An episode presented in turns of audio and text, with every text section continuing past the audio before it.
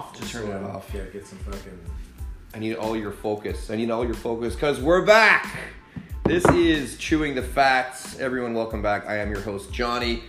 Uh, I wanted to say a big thank you for all of you who tuned in for the entire first season. Your support means a lot to me. Um, I don't know if you checked out the recap, but I talked about more or less all of the episodes that I had done in the first season, what I learned about them, talking about some of my favorite moments and some of the most embarrassing ones. Now we're into season two, and this is my first episode, and I have my first guest, Mr. Phil Faubert. And I am so excited to have you here. I say that almost every episode, but I really, really am excited to have Phil here because Phil and I have known each other for a few years, but we've had quite an interesting journey both together and as individuals. So, Phil, why don't you tell us a little bit about yourself? Well, hi everyone, uh, and uh, thanks for having me on, Johnny. Obviously, I'm a big fan of uh, what you've uh, kind of created in the past year. Season one's been really interesting to listen to. Appreciate it. And uh, yeah, really happy and proud of you, man, because uh, you know you definitely have a gift, and uh, it's uh, I think uh, you're onto something uh, really incredible, and a lot of people are really talking about this. So super, that. super proud of you, and No, obviously so grateful to be on. And uh, yeah, just looking to share my story with you and our experiences. Please, I would love to know more about Phil. So, tell us a bit about, about your past, like what you've done, where you came from. Yeah, so I grew up in Ottawa, um, born in uh, Gloucester, and uh, started. Is it Gloucester or Gloucester? What's it? Is it properly? Say- well, I'm French Canadian, so I say it quicker. Glo- you know? Glo- Gloucester. Gloucester, but I think it's Gloucester. Okay, yeah, so okay. that's kind of where I grew up, and then family moved to kind of the East End, Orleans, Yeah. a little later on. So a little bit more French Canadian uh, part of the, the roots over there. Yeah. Um, but yeah, so obviously me and you have a big restaurant background and started working in restaurants at a very young age, 18 years old. East Side Mario's uh, was my first restaurant job. That was your first restaurant job. That was my first- East Sides. Yeah, bada boom, bada bang. Um, it was, uh, yeah, great experience. Obviously, a big franchise. Really good place to learn how to serve. Obviously, Yeah, free bread, free soup, free salad, free refills. amazing. Birthdays, left, right, and center. I mean, it's You were the in worst. the shit. You were in the shit. Yeah, but you learn a lot. You learn how to t- handle a lot of volume, a lot of tables Yeah. at, uh, at a young age, right? So it kind of paved the pathway for bigger and better things in the restaurant industry. Yeah, I think it's I think it's important for anyone who has worked in the restaurant industry, um, or for anyone who hasn't. I mean, this will be new for those of you who haven't, and this will be old news for those of us who have. Um, if you get an opportunity to work at a big chain or a big franchise, generally speaking, the training is so fucking good. It really is. They have a set program, and like this is the way that things are done. This is the, where things go. There's no guesswork, so you get this extremely strong foundation, like you said, Absolutely. of fundamentals and ability to handle volume, um, proper work ethic, even uniform cleanliness. Like this shit, this shit gets burned into your brain when you work at these big franchises. So it's good. It, it's it's really is good, especially when you're starting out in the industry. To Starting in out is like key that. to go Yeah, to a yeah. franchise, and not just that, they're consistent, right? So you're busy, so you're making money. You're not making, you know, fine dining, you know, bar style, you know, Yeah. money, but it's still consistent enough to keep you motivated, to keep working and learning. So yeah, so that's kind of all start. That's how my restaurant experience started um, back in East Ottawa. Yeah. Uh, made a lot of good friends to this day. I still talk to a lot of people from that restaurant, and just kind of graduated kind of from that. Right? moving up moving up to various you know various venues various locations and positions the thing that always struck me as odd is that we only met really when we opened ace Yeah, that's And- the first time we met. which is weird because we've both been in, in the restaurant business in ottawa for fucking years so the fact that we never crossed paths It was strange. was really, really, really, really weird. But so Phil and I, we opened up uh, with obviously with many other gears in the machine. We opened up a restaurant in downtown Ottawa called Ace Mercado. And we're gonna tell you guys all about that. This restaurant, if you're from Ottawa and you, you you partied in the last fucking ten years, you know what Ace was, and you know the fucking crazy shit show that this place was. So we're gonna tell you all about our restaurant experience together and where we came from. But the the first thing I want to talk to you about with Phil is that we've only known each other for a few years, but who we were five six years ago versus who we are now. We're two very, very different people. Um, Phil is a, a very successful, up and coming um, entrepreneur. Thank you very moving much for that. forward with a product that is literally world changing. And um, he was working with another friend of mine, Kat Plouffe, and uh, Leah Lauren, a few people that I know, and I'm very proud of them all. So, both of us having restaurant backgrounds, and him becoming an entrepreneur and following a passion and having this work ethic and this pride in something he's passionate about, and then myself moving on to acting and, and all that kind of stuff and producing this podcast and doing other creative artistic avenues working in a restaurant really set that foundation for It really did. giving you that structure. And i think really when you work for someone long enough and you realize like i don't want to be at the bottom of the food chain anymore i have to stand out. I have to do something different. That's and how it takes started. that's that's how it all started for both of us in terms of different goals. Like same kind of path but different goals. So tell me and tell the audience as an entrepreneur like what what was the spark? What was it? How did you know? I mean you never knew that you were going to end up here with this product that you're going to mm. talk about. But how did you know that like this is i, I want to do something for myself? I want to create. Yeah, I, it, you know what? That's a great question, and it's something that I think about all the time. And it mm-hmm. really all started from just my experience as being a server. You know, being in Ottawa, serving for multiple, working at multiple venues, and I would just get a lot of positive feedback on what I was doing. You know, customer service was my number one priority at all times. You know, and uh, I just became, you know, a pretty known waiter around the city as like very good at what I did, and I just started to realize that I could do this myself. You know, and that's kind of where I started to have the dream and vision of I want to open up a restaurant. You Yeah. know, I'm working in these restaurants. I'm making you know these other entrepreneurs and businessmen a lot of money. yeah And what is stopping me from doing this? yeah So, at a you know, in my early 30s, I started to really take the, take on that that vision, that energy, that dream, and I just literally worked at that goal for you know four or five years to create a restaurant, and I did it. Um, it didn't come easy, obviously, and uh, I met a lot of great people along, along the way that helped me achieve that that goal.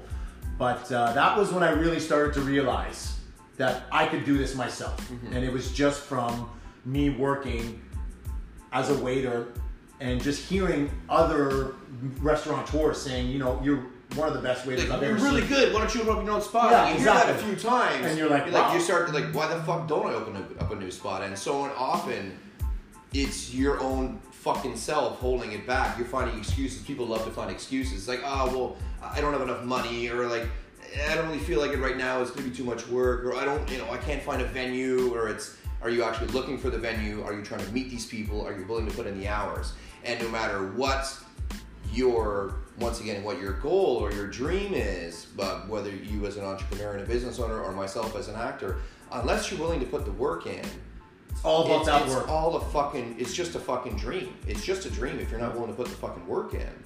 And you can attest this i can attest this anyone out there who has any degree of success can attest to the fact that it doesn't fucking come overnight. Like you got to work for it. Yeah.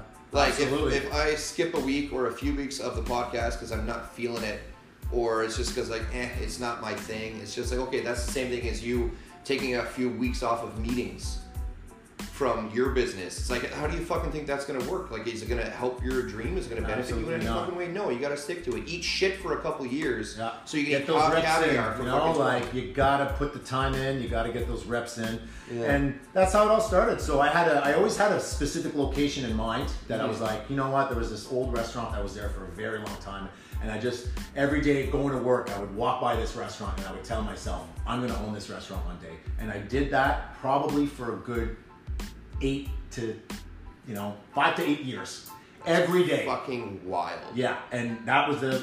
That was that, yeah. That, was, it. it. was what was it? It was called Mangia. Mangia. It was And an it was there forever. place. Yeah, And I forever. And I used to sit there, Yeah. sometimes just go right in front and literally meditate, manifest that I would own this restaurant. Yeah. And when I really flicked that switch that I, I knew I was going all in, I uh, I just knew I proposed it. I think this is the right you know location for this concept, and it actually worked. Yeah. But uh, obviously there was a lot of work that went behind the scenes in order to get there. But Well, yeah, that's and that's the shit that people don't see. It's that whole everyone's seen the poster or the meme of like the iceberg of success, and it's like everything above the water is success, and everything below is hard work, failure, rejection, And it's literally what it is. Late hours, lack of sleep. And I mean, it's it's funny because that's exactly what it is. Yeah, absolutely. And uh, yeah, it was. Uh, So what was so what, so then what was the vision for Ace? So like I mean, you had your vision. You said I'm going to own this restaurant. This is going to be mine. You got the green light. Your cards were all in line. Yeah. You met the right people. You made those connections. You Yeah. invested your time and money. So how did the vision of Ace come about? Because I know you were a huge part of that. Yeah, I mean, uh, there was a melting pot of people that had, you know, uh, different ideologies on what the con- the right concept should be. Yeah. And that was something that I learned real, uh, uh, real quick was that you need someone to kind of take full direction. No matter how many ideas you have, mul- multiple people, multiple partners have a different idea on what the concept should be. Yeah. You need one leader to say, we're going to take all these ideas and you need to trust us. And that's how, like, I we found the right designer and you know the the right architect designer to really put that together. You know, Kale Conrad. I mean, Ponrac, shout out for you, Ponrac. You're Yeah. getting the tag. Yeah, she uh, she nailed it, uh, Yeah. and she really took the reins. She really did. That place Yeah. was fucking sick. That was a Yeah. gorgeous fucking And, restaurant. uh, you know- on the wall. Oh. yeah, it was. You know, it's all because of her, right? All our ideas. Uh, we had, you know, all our travels all over the world. Everybody's been to, you know, so many concepts we've seen across the years of our travels. We want to do this. We want to do that. No, let's do this. You know, and you need someone to really take the leadership on it and come up with the mood boards and the vision, the designs, and also execute it in, Yeah. in the space you have, right? But uh, that's how it all really came together. It was a melting pot of ideas and just you know trusting the the designer's process on what the end result would be. Yeah. And it was uh, So why did you guys decide to go? So for those of you who don't know, it was it was, it was Mexican. Yeah, it was Mexican with a little bit of Spanish infusion Yeah. a bit uh, because of our chef Rene, Rene Rodriguez. You know, yeah. he's Spanish and also Mexican, so Yeah. we had a collaboration. Was it because, once again, as entrepreneurs and as business owners, were you taking a look at how restaurants were doing and what restaurants were doing well? Was Mexican chosen because that was a true passion of all your food tastes, personal tastes? Was it something that the public was lacking in downtown Ottawa? Like, how did, why yeah. did it become Mexican? Well, it was all about Rene's menu, right? Okay. So when we approached Rene Rodriguez, who won Top Chef Canada, Yeah. um, you know, he was obviously at the pinnacle of his career. And Yeah. just there was two young entrepreneurs who approached him and be like, "Hey, we're opening up this spot. You know, we'd love for to work with you." You know, and he was like, "I got a menu that's already set in stone. It's perfect for this kind of concept: Mexican Yeah. tacos, tequila. You know." Uh, and then another partner of ours who had you know a lot of experience in the more nightlife aspects of things was very adamant that you know in order to be successful in the restaurant industry you need to have late night Yeah. you know and It that- gives it that edge. Exactly. It gives that edge. It's that sex appeal, the the allure. It's like it's interesting, and I mean the, that partner was totally right. Just because it's great to have a spot you can go to for a nice meal, a nice dinner, but what brings in like the money, like alcohol markup, is insane. So if you're having a very strong bar program, Absolutely. like your margins in the kitchen can be a little more lax and you can push out some great like some fantastic food at a, maybe a little bit of a lower price point than normal because your fucking alcohol sales are just crushing and you're pushing volume Yeah. so you have you know nice food on the menu but you also have your margarita nights and you've got your industry nights with cheap beer and cheap booze because the money you're making on the back end with the alcohol is fucking insane. And so i mean that's right. I mean I, from my experience i would agree with that. And uh, it worked. So you had an incredible food program mixed with the cocktail program which was in my opinion, It was it was really it was one of the first restaurants I worked at where there were good cocktails coming out and they were able to be done fast. It was Yeah. the first place I worked at where there was a batching program. yeah Which for those of you who don't know what a batching program is, I'll give you a super quick crash course. Essentially it is pre-made cocktails made in volume that you're able to Premium finish. Premium, yeah, Premium. premium, yeah, yeah, yeah, yeah. Like that you were able to execute and throw over the bar in instead of 45 seconds to a minute in 10, 15 seconds. absolutely Like let's say for a Negroni, Negroni is gin, Campari, and sweet vermouth. You would have all those already mixed together into a bottle that's been aging or um, infusing with something, and then literally you do pour two ounces into a mixing glass, stir it on ice, pour it over ice, and it's done. And it's delicious. And, it's delicious. And Delicious. it's consistent, and the flavor is consistent. And you can have multiple multiple cocktails and not have to wait 10, 15 minutes. Exactly, exactly. So that was a big add value to our program, which Yeah. was the cocktail pre-batched cocktail program. Yeah. And then you throw in, you know, the DJ music late night. Yeah. Uh, and then mixed with a great chemistry of staff working together. That yeah, we talked about that earlier. It was um, It was a it star was, lineup. It was a yeah, it was like the who's who of like the, some of the heavy bar stuff in Ottawa. And they were good. They were passionate about you know the service industry, the hospitality industry. People actually, the servers that were at worked at this restaurant, we basically hand selected them all, Mm-hmm. and each and every one of them were extremely passionate about what they did, and they gave exceptional customer service. It was- Everyone could sell. Everyone everybody could sell, and we were you know it's, it's easy to sell when you have good products too, right? So Yeah. they were financially motivated because they were making money. So Mm-hmm. you know the formula worked really well, and it was fun. We had a lot of lot of good times, a lot of laughs, and uh, a lot of good friendships were made out of that. I Place. mean, and we, and we learned a lot. And I mean, it comes, it, it really comes full circle. Um, even talking about the the entrepreneur that you are developing and evolving into today. And I mean, everything that you learn about Ace, the good, the bad, the ugly, everything Yeah. you are able to apply to future projects and Absolutely. future passions. And I mean, you were dreaming for having dreaming of having a restaurant, this specific restaurant for like you said, eight to ten years. Yeah, I mean, And I worked on Clarence Street Yeah. for. I worked at Lux and Stella and all these restaurants, Heart Crown. But my point is, you finally attained that goal. You Yeah. hit your pinnacle, your passion, and then you know what? I want something else. yeah. Well, I just knew I could do it. Yeah. I, I realized my dream. Yeah. And you know, there was some, you know, we got some pretty big awards as well. You know, Yeah. when your when your your first restaurant gets nominated top twenty new restaurants in Canada. It's yeah, it was it was no, it was incredible. I mean, Yeah. it is, my my point is that it's amazing that you know everyone has this life goal or this life dream, like they want to hit their pinnacle, and you're one of the few that you're like, okay, cool, this is my dream, and I have it, I have it. Now I want more. Yeah. I want like I want to be even better, not richer or more famous or whatever it is, but I want more for myself because I know I can fucking do it. Yeah, and I think that's something that I've really learned during that process is I love building things. Yeah. The creational aspect of the entrepreneurship kind of Yeah, well, yeah, from ground up, literally ground up, Round starting up from is nothing. my favorite. It's that journey that is just priceless, and a lot of entrepreneurs don't, you know, take that in consideration. That it's the best part. You know, once you're up and running and your your business is, you know, making generating revenue, it's Yeah. it's not the same. It's well, it's like a high. Yeah. It's like a high. It's that thrill. It's it's yeah. It's you know once it's once it's controlled, it's not chaos anymore. The chaos is kind of half the fucking fun. But so and it really is. yeah, like it's we, my kind of chaos. Yeah, exactly. So moving on to your next project and what you're working on now, everything that you took from operating a restaurant, how did that help you? Well, first of all, tell us like, te- like it's so interesting.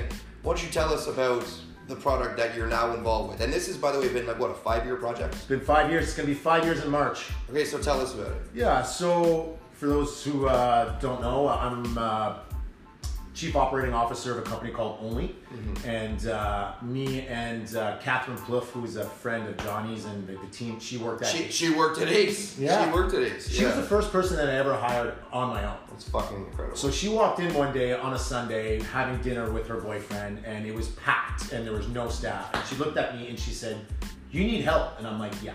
She's like, "I can start Tuesday," and I'm like, "You're." I you never told me this. Yeah. Like that's I met her That, that was her opening. That was her opening, and I'm like, "Yeah, you speak French?" She's like, "Yeah." I'm like, "Okay, let's go for coffee to Monday." We met Yeah. at Bridgehead on Monday. She basically, I was so tired because I worked, you know, seven days a week. Yeah, I remember the opening. Yeah. Yeah, and uh, she basically just took over the, the the interview, and she said, "Phil, I want to pay my student loans in, in a year." And I'm like, "Okay, I can make that happen." Mm-hmm. So we developed a really, really good working relationship. She was probably one of the best servers at the restaurant. Became I agree, one hundred percent. one hundred percent. She was also managing, and like I could trust her more than anybody else there. So we developed a really good restaurant. And at one point, she came up to me with an idea, and her idea was, "Phil, I want organic tampons delivered to my door." And I said to her downstairs, I said, "That doesn't exist." And she goes, "No, not in Canada." And then that's when I started to say, you know, my background, because for those who don't know, my I worked in You sold, yeah, you sold Yeah, medical medical, devices supplies, and and medical devices. Yeah. Yeah, so I did that before the restaurant. You'd have to go and sell an MRI to a fucking hospital.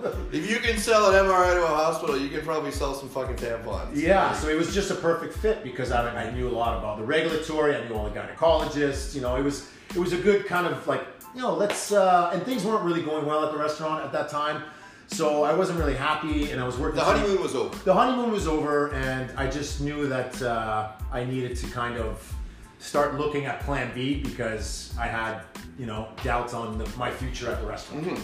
So me and her kind of you know with other people obviously involved, we uh, decided to go all in in this venture, and we ended up getting a, uh, the distribution rights to the third. There's only three organic tampon manufacturers in the world, believe this or not. Okay. Like In the entire world? in certified tampon organic manufacturers, there's only three on Earth. This just seems so fucking low. Yeah.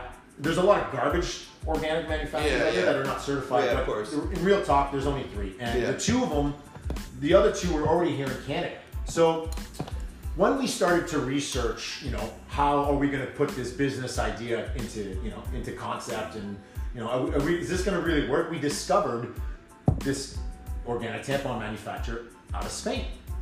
So for those who don't know, I actually lived in Spain for two years as well, and um, it was where I lived in Spain and where the manufacturing facility is was actually 45 minutes away from each other. No idea this place ever existed. Okay? And you were there for two years. and I was there for two years.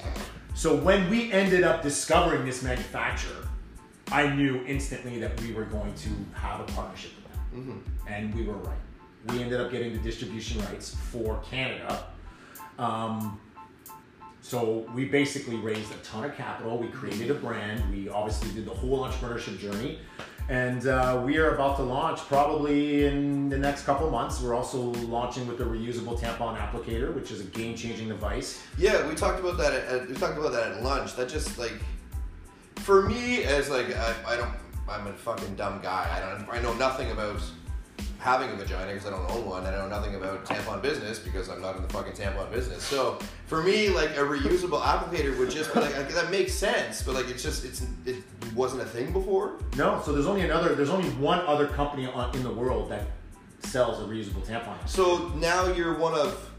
Are you the fourth or you're one of three So- for the organic certified? So yeah, so the reusable applicator is not an organic. It's just a device. But I'm right? just saying, so but right now you'll be the fourth or you'll be one of three certified organic. we're gonna be the third organic Okay, so you're the third in the world and you're the you'll be the second for the reusable applicator. correct. Yeah. So, you're we have the distribution rights for Canada, right? So we're gonna be launching with this reusable applicator across Canada. That's huge. it's massive, Yeah. and it's the way the future's going, man. Like I mean, like we need We to need start we need to start focusing on organic and the environment, reusable. Yeah. eliminating plastics Oh and God. single use, and like Yeah. we just, now more than ever with everything that's going on, Yeah. I think that we need to start paying attention more than ever on environmental issues in in your everyday kind of in your bathroom, in your fridge, in your living room. Like we need to start paying attention to what we Yeah, consume. it's not just you know using paper bags at the grocery store. Like we got to work a little bit fucking harder. We all, I mean, no one out there is perfect. I Absolutely. fuck up. I I'm guilty of doing shit all the time. But at least if you're making a conscious effort,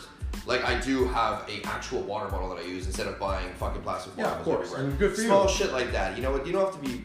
You know, the small shit changes the world. But anyway, so like, that's huge. Like I mean, that's that's yeah, so we're, we're super excited, and it's been a long journey. Like I said, like not Five years. five years, like five years. And You hear that, everyone? It's not like it's not like okay, I have an idea. Okay, cool, let's get it made and sell it. Okay, cool, we're gonna be rich in two months. No, things Like, take time. Good things take time, man. right? And uh, yeah, and it's also that was it's been it was just as much of an incredible journey as was creating a restaurant, right? And that's what I love about entrepreneurship. It gives you that freedom, that creativity. I learn. It's that's what I love. Entrepreneurship is like forever education, right? Well, I was gonna say, it sounds like school that you actually love. it is because Because you're learning you're- multiple. Yeah, and that be stuff you actually want to learn. These are things that are And you not have to learn. Yeah, well, you know, if you want to be successful, yeah, have to learn obviously.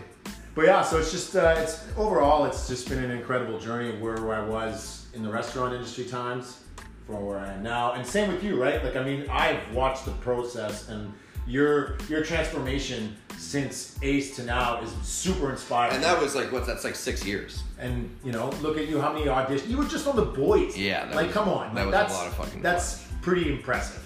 That's the probably the hottest show on earth right now. It's yeah, I agree. It's, That's it's fucking fantastic. That was a lot. Was a lot of fun to work on, and I mean, we can both agree that yeah, it's not it's not something that happens overnight. Like I had to, at one point, and it was it was at the end of my my time at Ace was when I was going to Dubai because I wanted to make money because I wanted to come back and move to Toronto because I wanted to take a stab at this acting thing, and it's just unless you're willing to fucking do it and put the work in, it's just not gonna fucking happen. Like it's great. No one's gonna of- do it for you. one out of a hundred million people might be that lucky person that gets, you know, either wins the lottery or gets pulled off the street. Like, I want you to be the next Leonardo DiCaprio. But Jesus fucking Christ, consistency beats everything. Like, you gotta work, you gotta have that work ethic. Put those reps in. But yeah, but put the reps in, fucking flex that muscle. But yeah, all I gotta say is that I'm really, really proud of you, man, I because appreciate uh, I know that you have been putting in the work, and you know, obviously from all your commercials and you know your, your cameos and your your series, like it's pretty impressive, and I'm sure it's been really challenging at some times, and you probably are learning a shit ton. Every time I'm on set, just like you, every time you're at a meeting or you're you're going to the factory and you're scouting production, all that kind of shit, I'm a sponge. something. That's the way you have to be. And every time I'm on fucking set, like I'm absorbing so much information and so much experience and so much knowledge because I'm listening and I'm learning and I'm focusing. And at the end of the fucking day, I want to be there. Yeah. Just like you want to be, like this is your baby, this is your business. Yeah, Why would you not want to be present? Like Yeah. you want to be present, it's your fucking jam. Like this Mhm. is your future. This is And it. This is everything. There's no plan B for me. Like this is it. Eat shit for a couple years so you can eat caviar for a couple decades, Yeah. right? Like, I like it. the way you got. That's the way you gotta fucking think. But that was. Thank you so much for talking about your entrepreneurial journey. I mean, yeah, it's hard to say in like you know ten minutes, but I mean, like it's it's kind of a nutshell of you know the process, right? That Well, that's the, like we can agree on. That's it's it's the consistency, the dedication to your vision. No matter what your vision is, it was you know my dream is to have a restaurant. Like that's my jam. That's what I have. You worked. You worked your motherfucking ass off. There was the highs, the lows, the everything in between. You got it. You had it, and then you were just like, I have this. I want something. Not even something more, but something different. And I also want to do better too, Yeah. right? Like uh, we were just talking about some of the, the environment issues that are going on right now. I think entrepreneurs and businesses in 2020 really need to start doing things better. Ethics. They have to focus on business ethics. Hundred percent. They need to be. They need to have a purpose and start doing more because, you know, people, businesses are under the microscope now, and people are watching and paying a lot more attention to what their corporate responsibilities are. Yeah, how they're how they're treating their employees, how they're treating other The businesses, the way they know? treat their customers, the environment. It's not just business ethics; it's ethics in fucking general. It's- be a better person. Be better. Like Be everyone better. fucks up. Do things be better, a better man. person. and uh, it's really, really important. And hopefully, a lot more people start doing the right thing. And I think it's happening. I think a lot of more you know, consumers and businesses are really starting to pay attention. And there's no planet B. You know what I mean? Like we know that yeah, we're in there's no there's no plan B because there's no planet B. Like we don't have one yet. We ain't in Mars yet. Fuck. But um, it's just it, it's it was good to talk to an entrepreneur. So when we uh, we talked a little bit about Ace. When we come back from the break, we're gonna we're gonna dive into the the history, the deeper the stories. yeah the stories from Ace Mercado. So uh, come back and check us out in a minute, guys.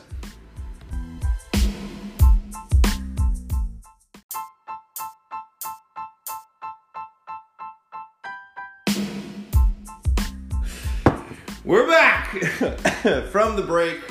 Live in the flesh. I'm here with Phil, and now, what a lot of you have been waiting for, we are going to talk about some of the fucked up shit and crazy stories from the one and only Ace Mercado.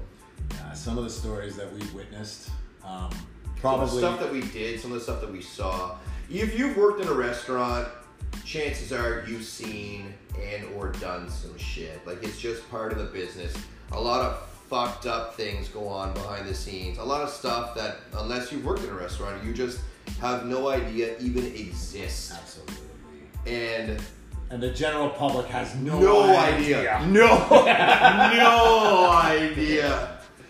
Oh my god! Like, I mean, it's not even necessarily to say that everything's like fucking weird or gross or disgusting. There's just a lot of shit that every restaurant has their their unique foibles and Absolutely. quirks and kinks. I mean, we are just talking Well about. said. You know, you put 20 to 35 year olds in a high volume, testosterone and beautiful people, and sexually driven and stress, high paced alcohol. alcohol. You know, it's uh, it's it's a it's a recipe for some. Uh, Some fucking stories is what it's yeah, exactly. So let me ask you a question. Actually, Okay. um, what was your first restaurant job? My first restaurant job was my grandpa's pub, our family pub. That's right. I think you did tell me this. Yeah, okay, I forgot Channel about that. Annie's. Channel Annie's. It was you- called Annie's at that point. Okay, and that was in Ottawa, Westboro. Westboro. Now it's the Baker Street Cafe. okay, ooh, that's a cool little spot. Yeah, they do very, very well. Okay, Yeah, that's where it was. We so you were slinging. Guinness there at a very I wasn't allowed. I wasn't Oh, allowed. okay. No, I wasn't allowed to to pour anything until I could pour a perfect Guinness. Okay. Des took it real seriously. Like, and I mean, like, I was. It was your classic family pub. Like, I was mopping floors, fucking frying up chicken wings. Oh, wings. that's You amazing. make, I, like, you did everything. You weren't just a bartender. You were the bartender, the server, the cook, the cleaner, the fucking bouncer. Like, You the probably learned a shit ton. What's that? You probably learned a lot. Oh my god, I learned I learned more about how to run a restaurant and how not to run a restaurant in my family pub than you know most people do in fucking 15 years. I learned it in like whatever two years that I was working there before they finally sold it. But yeah, that was my first. Uh, that was my first bar bar job, and that was really really fucked up. But like to this day, nothing will ever compare to Ace. Yeah, I mean some of the stories that. Uh, Well, that- even like let's talk about remember like we had this we had this fucking hostess stand, this Oh. custom built that was the Cause nicest it hostess was- stand I've ever seen in, my, life to this day. Agreed, agreed. But it, was also what did it weigh? it was at least 200 pounds. It was it's le- heavy as like fuck. legitimately at least 200 pounds, and we had uh, little tiny hostesses. And I mean, we'd have to go out and bring it in or bring it in the Every night And at it was, closing. it was that one job that no one wanted to fucking do because it weighed 200 pounds. It was Oh. like, and a miracle, no, it never fell on anybody. Yeah, that was a custom piece welding company out of Arnprior or something did it. It was absolutely stunning, but yeah, it was a fucking pain in the ass every night, every morning to put it in. Yeah. Thing rolled over my toes a million oh. times. And like, yeah. God. Just little things like that in a, in a high volume restaurant, right? To the people that came in, to the reservations not showing up, or half of them coming in. And So you have, yeah, you you've uh, that's one of your biggest pet peeves. Is Yeah. the reservation. I was handling pretty much all around the reservations, and that was like restaurant etiquette is big for me, and Yeah. reservations especially are I take very seriously. Yeah. And it's So like, what's your so you give us a rundown then? So like, what are your what what do you what are the do's and don'ts of making a reservation? Now this is for everyone in the fucking general public. Pay attention to this shit. So what are the do's and don'ts of making a reservation at a restaurant? So before you make as a general manager. before you make a reservation, just really make sure that you have a proper head count. Don't over don't overinflate the numbers, and then when you roll in your you know let's say your party of twenty that you book on a Friday or Saturday night, and you sh- you roll in with twelve people. Yeah. That is unfucking acceptable in my books. Okay, they should be charged for the extra guests that did not show up. Yeah. Like the other eight seats. So charge them for the other eight You know, we seats. staff accordingly, right? So Yeah. if we see the numbers, we'll bring on an extra server. and like, there's so much money that is wasted. We could have filled those seats. It's just poor etiquette, and it's disrespectful to the establishment that you're a pain. visiting. It's a pain in the fucking ass. Yeah, and it just shows that the general public does not have appreciation for where they're going. But again, they don't understand what goes into a restaurant. Not a lot of people know this, but restaurant etiquette, people, if you're making reservations, make sure you're the right amount of guests going in. Okay. That's uh, it's always been one. Another one, I think me and you have very similar views on this: birthdays, balloons, and cakes. Cakes and fucking cakes. Yeah. Like, you know what? Don't bring in a metro cake. Okay, like, and ask the servers to cut it. Yeah. You know, if you're gonna bring in a cake, go out and get a nice cake where the people in the the, the, the restaurant staff will be happy to cut it because there's a skill that for a fee. For a fee. Always- There should always be a cake cutting fee. 100%. I don't give a fuck if it's 20 bucks. There should be a cake cutting fee because my biggest issue with the whole birthday birthday cakes and the balloons and shit, and I, I talked about this on Instagram, is I'll say like at a restaurant six times out of ten, but at a fucking nightclub or a lounge nine times out of ten, people don't eat the fucking cake. It gets cut up and dispersed, and there's napkins and there's plates and there's cutlery Oh, we and were- no one fucking eats it. We were pretty much a goddamn nightclub Thursday, Friday, Yeah, no, Saturday, so and it happened all the time. Exactly. And it was a pain in the ass. Now, mind you, the staff would always destroy it, Oh, yeah. or we would make milkshakes out of it, Yeah, regardless. yeah, whatever. The point is, it's a pain in the ass. It's a fucking mess. Order desserts from the restaurant; it's usually a lot better. Yeah. I get it. Or do a birthday a slice of cake or a something prepared at the restaurant for just the birthday girl or birthday boy. If you're not gonna fucking like 20 people at this party at 10 o'clock when they've had a few fucking tequilas and they've had a dinner and they might be having a little bit of a fucking dust up their nose, they're not gonna want to fucking slice a cake at 11:30. Then you go, yeah, no, it's just Fucking not proper etiquette. No, it's And the It's- fucking balloons. that for me is it. The balloons, just first of all, super bad for the environment. You leave them there. You ask the fucking staff to take the.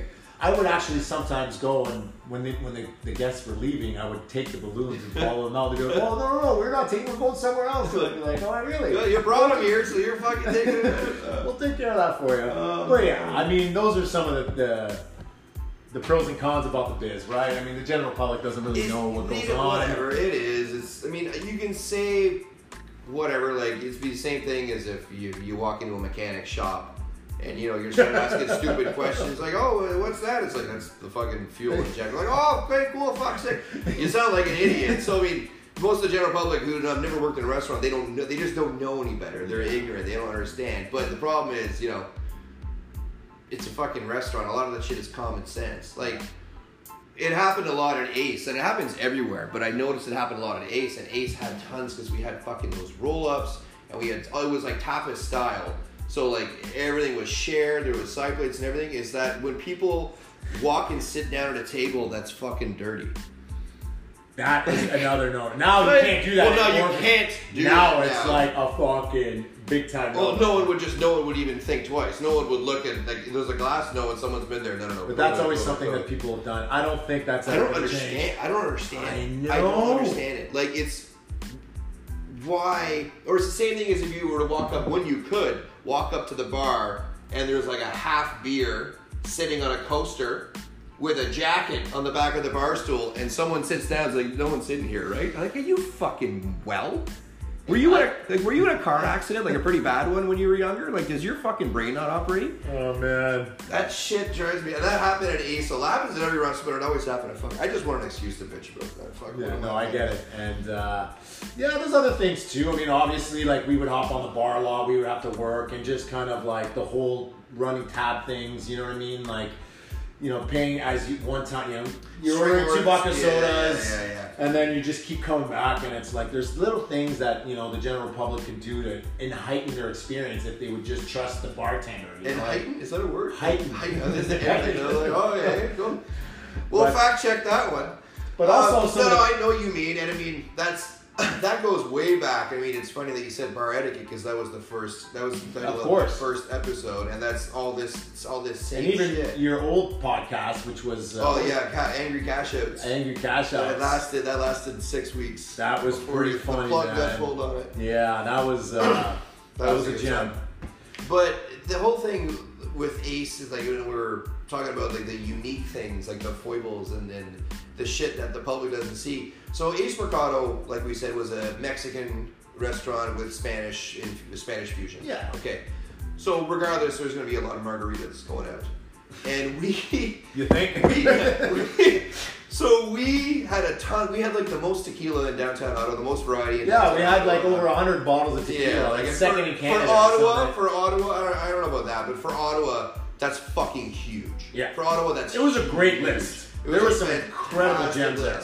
So a lot of fucking margaritas went out, and we didn't order like like shitty fake pre-made lime juice. Yeah, like we didn't even get cold press. Like the bars that I work at now use cold press because the technology's better. It's essentially fresh lime juice. It's just whatever. It, it's great. It's fantastic. I've But heard we- about it, and it's amazing. I wish we we'd have had that. would- yeah, thank God. But we had we had to hand press. We had to hand juice. We had a juicer, like a machine. It looked like it. You know, you this thing in the middle would spin, and then you'd push. Commercial juicer. Yeah, just commercial juicer, exactly. Like we'd burn the motors out on them. it was we just we basically had busboys being there all night. just all night juicing lines. Like we had Flex, God love him, Flex. The like Hardest I working can do- busboy I can do an entire. I you know what? I will do an entire episode on Flex one day, just because he is this character is just this this One of the most unique golden human beings being. Yeah, that's the best way. You most unique human being you'll ever fucking meet. He's an incredible human being. He's amazing. He was our bar back, our busboy for a while, and literally there'd be nights where His- his hands would melt. His, his hands. So there's something called. Lime derma- Lime citrus- dermatitis or yeah, citrus, citrus dermatitis. dermatitis. Yeah, It's a real thing, and it's when you've been handling citrus, Citrus. juice or citrus for an extended period of time too often, the fucking skin on your hands melts off. yeah, and your nails start getting a lot Like, softer and and more yellow, susceptible to coming off. yeah. like it's a real It's thing. a real thing, and and it's painful. poor Flex. Like had to wear this gloves. happened, he had to wear gloves to All the- fucking juice, like and to do anything because his Yeah. hands were falling apart. And he never complains. No. like yeah, it's fine. Like whatever. It's like you're, You might have like acid Yeah, yeah, yeah, yeah. yeah, you're about to lose a finger. Like, yeah, that's good. I'll walk it off. But that's just show you how much volume we did there. Oh, and we, we, man. we took pride in creating the best cocktail program. Everything was fresh, and we did it at any cost, you know. And uh, yeah. Cost of our sanity. But also the people that came in, we had some incredible people visit the establishment, and some stories that I'll never forget. I mean, Yeah, yeah, I remember one night, so like some of the Sens were in there. Like Daniel Alfredsson was fucking hammered, like hammered. these guys would come in like these guys are pro athletes, and I mean, I'm sure a lot of people that are listening have served some pro athletes. Yeah, especially in the restaurant business, you've served probably at least one famous or quasi famous person. players can crush pints Yeah. like I've never seen. Yeah. So that was pretty inspiring to see that like a big, big, uh, thick Swedish boy crushing IPAs, you know, at seven percent. Um, yeah, I mean, a lot of this, you know, the hockey players came in. You know, people would. Well, it was the hot spot. Everyone who was everyone in Ottawa went to Ace. Yeah. Like that was like that was when we were at our fucking high times, and it was like we had like the best fucking the DJs on the best nights, Yeah, the and had the was- hottest bar staff. Everyone that fucking everyone would party. Like you look around the room and you're just like everyone's fucking partying. Like everyone's having a great fucking time. Yeah, it, It was, was so it was dark. It was raw. The music was was, good. It It was, a sexy vibe. One thousand percent. Um. A lot of people come up to me to this day and you know wish it was still around. Regardless, it's not. It was. Uh, it was a great chapter. Never look back. One of my funniest restaurant stories of all time, actually, is uh, it happened at Ace. At Ace, oh, is this the one that we were talking about earlier? yeah, this, and this is a good uh, one. this is probably the we can get into story time now. Yeah. um, uh, an old guest used to, an old regular used to come in a lot, and um, he actually decided one night to uh, bring in an escort. What's the proper terminology? Yeah, Yeah, she's uh, uh, well, a sex worker. sex worker, and uh, they were having some fun. They were having some drinks, and Saturday night, eight thirty. Restaurant is completely packed. Uh, obviously, both people were intoxicated. Yeah, but this is eight thirty. It's not midnight. Like No, this I is know. still dinner. This, This is, is like dinner. this is like the second sitting. This is the second Yeah, sitting. we're There's just like, getting yeah. ramping up for Yeah. 8:30 sittings, and sure enough, right in the middle of the dining room, our wonderful, not gonna name names, starts sucking on a tit in the middle of the restaurant while having a cigarette lit. And I, I think the whole staff stopped for literally 30 seconds to watch what was happening Like, you, couldn't believe it was happening. It was like this isn't full real. fledged tit in the mouth while there's a cigarette lit, and we are just dying. And I walked up to them and I'm like, "Can you put your shirt up, please?" and I think it's time for you guys to go.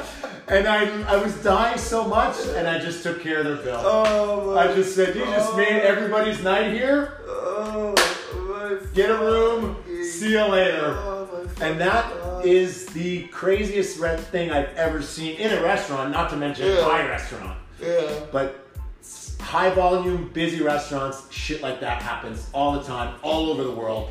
It's uh, it's an incredible environment to work in. It's the Every weird, the weirdest different. shit. The weirdest shit happens at the fucking at the best fucking restaurants, man. Like the weirdest shit happens at the best restaurants. Like I remember there'd be nights where we'd literally because the bar was small, like the actual bar, like the, the venue was a good size, but the actual bar, like you're, I'm a big guy, you're a big guy. There'd be Nick nights- Leverty was a big boy. Nick is a big boy. Marty Isaac- was a big Marty boy. was a real big boy. Isaac is a tall, tall enough guy. Like we'd have to bartend like back to back. Like I don't know touch, like, how the back. fuck you guys did your Friday, Saturday nights selling eight to ten grand. Like you guys were so s- like in sync. It was really incredible. That was the fucking. That was yeah. That was when like that was like the pinnacle.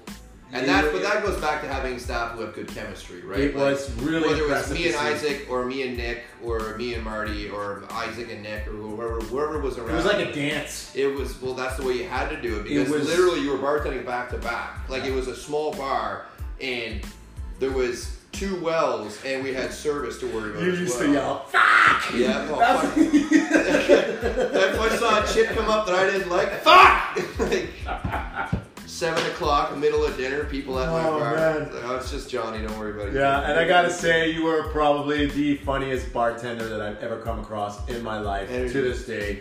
Your bartending skills are hands down second to none. Give I him a think show. You do give them a show, and uh, you would put a lot of smiles on people's faces. And a lot of people came to see you every goddamn night. It was Yeah. wild. give them a show, man. And it's Yeah. just like Ace was also one of those places where it's just like it was a place where you could be. I mean, there was a limit, there's a limitation to everything, but you could be yourself. Like Yeah.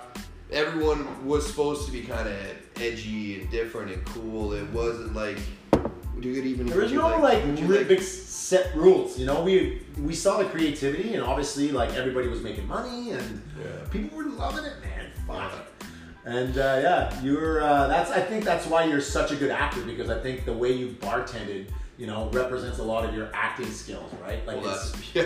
it's, That's uh, it's, I was definitely myself. I was definitely myself and being unapolog- unapologetically myself at the time. But it was a good fucking time. I remember um, how fucking uh, how fucking hot that kitchen would get in the summertime.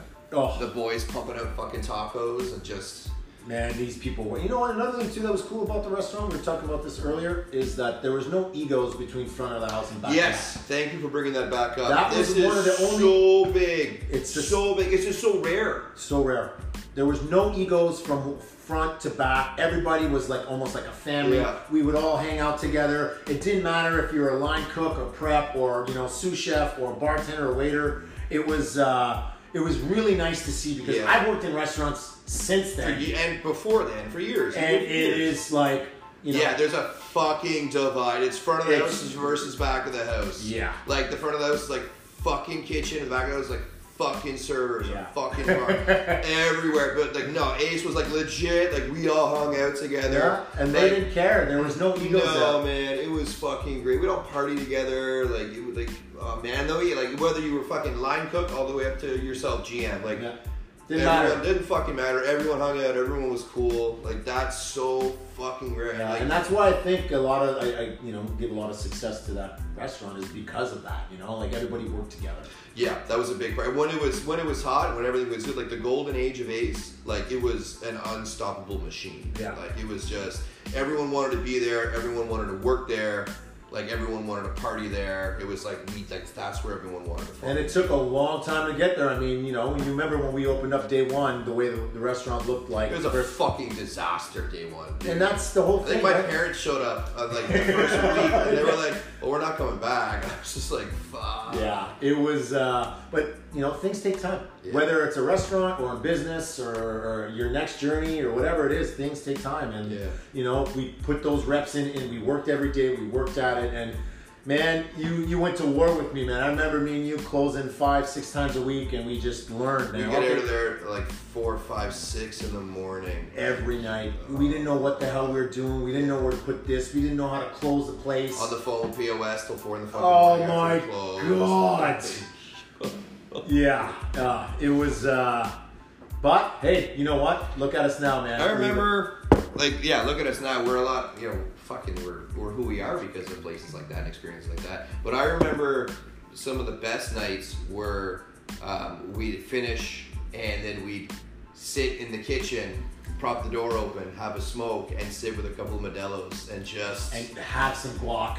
Hap- oh, Oh, and I used to write. oh, yeah, I used to write the chef a, Yeah. a little note. Today, me and Johnny took a fucking took container. a, of took a liter of guac. Yeah. with the Valentinas and the chips. Oh chips. man. But just like it- whether it was me and you or whoever was closing, like a couple people would hang around, and like we just have a couple. Well, of we also started at four o'clock, went Yeah. straight through. Probably had two lamb tacos the whole night. You know, worked till four o'clock in the morning, and there's nothing better than that after work beer. After, that, Any after, server- after work fucking beer, anyone will agree to that. Whether it's a whatever, you can be your glass of wine, but that after work, server drink after work when you've Oh. crushed a 12 hour straight, there is nothing better. That's the best. That's, the, that's like those are the best tasting beers I've ever had. Yeah. Like a fucking ice cold, like Modelo Especial, or a Tecate. Tecate Yeah, with you the like- lime, oh, yeah, with the I was lime dipped in the black sauce. I fucking sure. loved. The yellow's great, but I fucking loved a fucking like a fuck you cold Tecate. Oh man, so fucking good. Yeah, so the the experiences, the journey, you know, you gotta Well, embrace uh, those. Like I work, I fucking. It's always weird. Like that was one of those places I worked with my girlfriend. Like I, I, I ended up dating. I ended up sleeping with, and then dating a girl that worked there. And that's that's something else that Yeah. a lot of people do at restaurants. I think every, just about every restaurant or nightclub I've worked at, I've had an encounter with. Oh, I'm sure. I mean, uh, you're a machine at the restaurant. fellows ah, that's subject. Subject. I was took it on, uh, I was definitely very active. Well, you were definitely working. I was Hey, definitely, hey, I was what? definitely very active. You're surrounded by fucking hormones. Like it's they're flying, and then they add alcohol, fucking fan the flames, and everyone's hot and horny and whatever. A lot of people fuck people at their work or people they work with. It's where you know, you're always together, right? You're working five, Yeah. six days a week. Everybody's together. You're hanging out after work together. You're going to social events. It's just, Yeah. it's, it's natural. It's like that at all the good lives and all the big chains, whether it's a restaurant or not. It's, it's very Yeah, common. you're around people that much. There's gonna be inter inter Yeah. Office minglings, if you will. There's gonna be all that kind of shit. You uh, we talked about this earlier. Do you remember the morning? I think it was a fucking Saturday morning breakfast television. But we had closed the night before too. That's another thing we didn't take into account. Like we got out of there because Nick and I and you had closed. The So we left. It was either the Saturday or whatever it was. But we closed. We got out of work at 3 a.m. and we had to be back at 7. Back at 8 at 7 o'clock because we were going on fucking breakfast television for the Christmas spot. And then what did we show up? What did we walk into? and we showed back up at Ace. We got fucking all of our windows were covered in eggs, ketchup, ketchup, mustard, mustard, mayonnaise. Like we got fucking attacked. Yeah. So that was the down. That was the, the starting of the downfall, right? So That was the catalyst. That whole the reason for that whole happening was the catalyst for Ace Mercado. That Yeah, and really uh, you know what? Looking back, I mean, uh, you know, would we have done the Mello's thing? Obviously, people who are listening to my So yeah, so what for people who don't know, what is the Mello's thing? Well, what happened was is that we were at the restaurant was attached to an old diner establishment that was there for 90 years. Okay, it was a staple in the city. Yes, it was. We used to go there all the time for breakfast. But the reality is, is that the landlord had approached us and said that they're not, he's not renewing their lease. So it was a fucking fact that whether we took it or not, Eight Mello's was not gonna reopen. Yeah. We're not getting a. Yeah. So we took it upon ourselves to say, okay, do we want a Starbucks or a Pizza Pizza beside us, or you know, we're busy every night. We're you know, use every night packed. Every night at that point. Could we use the space? Absolutely. You know, and you know, obviously there was a, you know, there's partners who decided to take on the space, and that's when it really started to downfall. We lost the community. It was a staple place in the city, didn't go too well, and that uh, that's why they, we got egged. And it was that, That- was the, start, that- the tipping point. That whole thing definitely was, and I mean, like, it was bad after that. Like, it was, su- it left such a sour taste in people's mouth. Like, everyone heard a different version of the truth. It's, it's at the end of the day, truth becomes gossip, yeah, and but that was the, the ultimate truth. I, well, it was. It was like we lost the fucking community. Like we lost the community. The community was like, you guys fucking. As far as they were concerned, we killed Mello's. Yeah. Like Ace Mercado killed Mello's. That's, that's what everyone really like. Like there was articles coming out about like It was it was really really, really bad. It was really really really bad. Like the, the community ended up. Oh, I was fucking vilified, man. I was. You were yeah you well, that picture they put a picture of you in the paper and it was one. It was the worst picture that Yeah, it is. anybody's ever taken of me. Oh my fuck! They always fucking do that. Ah, I know. Fucking media. Yeah. But uh, yeah, so we ended up going on breakfast television. Yeah, that morning at like seven o'clock in the morning. And I was I've never been a big fan of those community engagement things for restaurant. I mean who but anyways we ended up going It's just on. live live TV. Live TV is fucking tough. Yeah. Live TV is tough, and that's the big thing. And no one watches it anymore, so it's dead in my book. Yeah. But hey, local television, keep going. so yeah, and uh, that was kind of the downfall of the restaurant, man. It was taken on a spot that maybe we shouldn't have, but you know, lesson learned. Never look back. I apologize to everybody that I could have, you know, offended throughout that uh, that transition, but uh, yeah, It was. is what uh, it fucking is, man. yeah, At the end of the day, it wasn't like there were. I think the big confusion was that people thought that there were decisions being made out of malice, and that's that's just not what the case was. Like and that's what you know the general public will that's what got that's what got that's the story that got spun. Yeah. It was like they wanted to like Ace killed Mello's. It's like well no Mello's wasn't going to survive, but that doesn't fucking sell newspapers. Or whatever the term you want to use, like no one gives a shit about it. Fuck, uh, whatever. Fuck. you know what I mean? yeah. But so, um, so yeah, So, that, was uh, the, that was that really was the beginning of the end. So never lose a community, people. Yeah. Never lose a community, man. Yeah, never. Yeah, never have your community fucking turn on you because uh, that'll it- it's you real, quick. that was, and it cost a lot of people a lot of money. Yeah. So, anyways, lesson learned for sure. know. So yeah, man. But uh, now, obviously, uh, onto you know bigger and better things. Obviously, restaurants I've kind of put them behind me now. I've kind of retired, Yeah. and uh, obviously into something a little bit more scalable, a little bit more. I don't have to work, you know, seven days a week, you know, 14 hour days. My health and wellness is a little bit more A important. little now, more, little more prioritized. prioritized.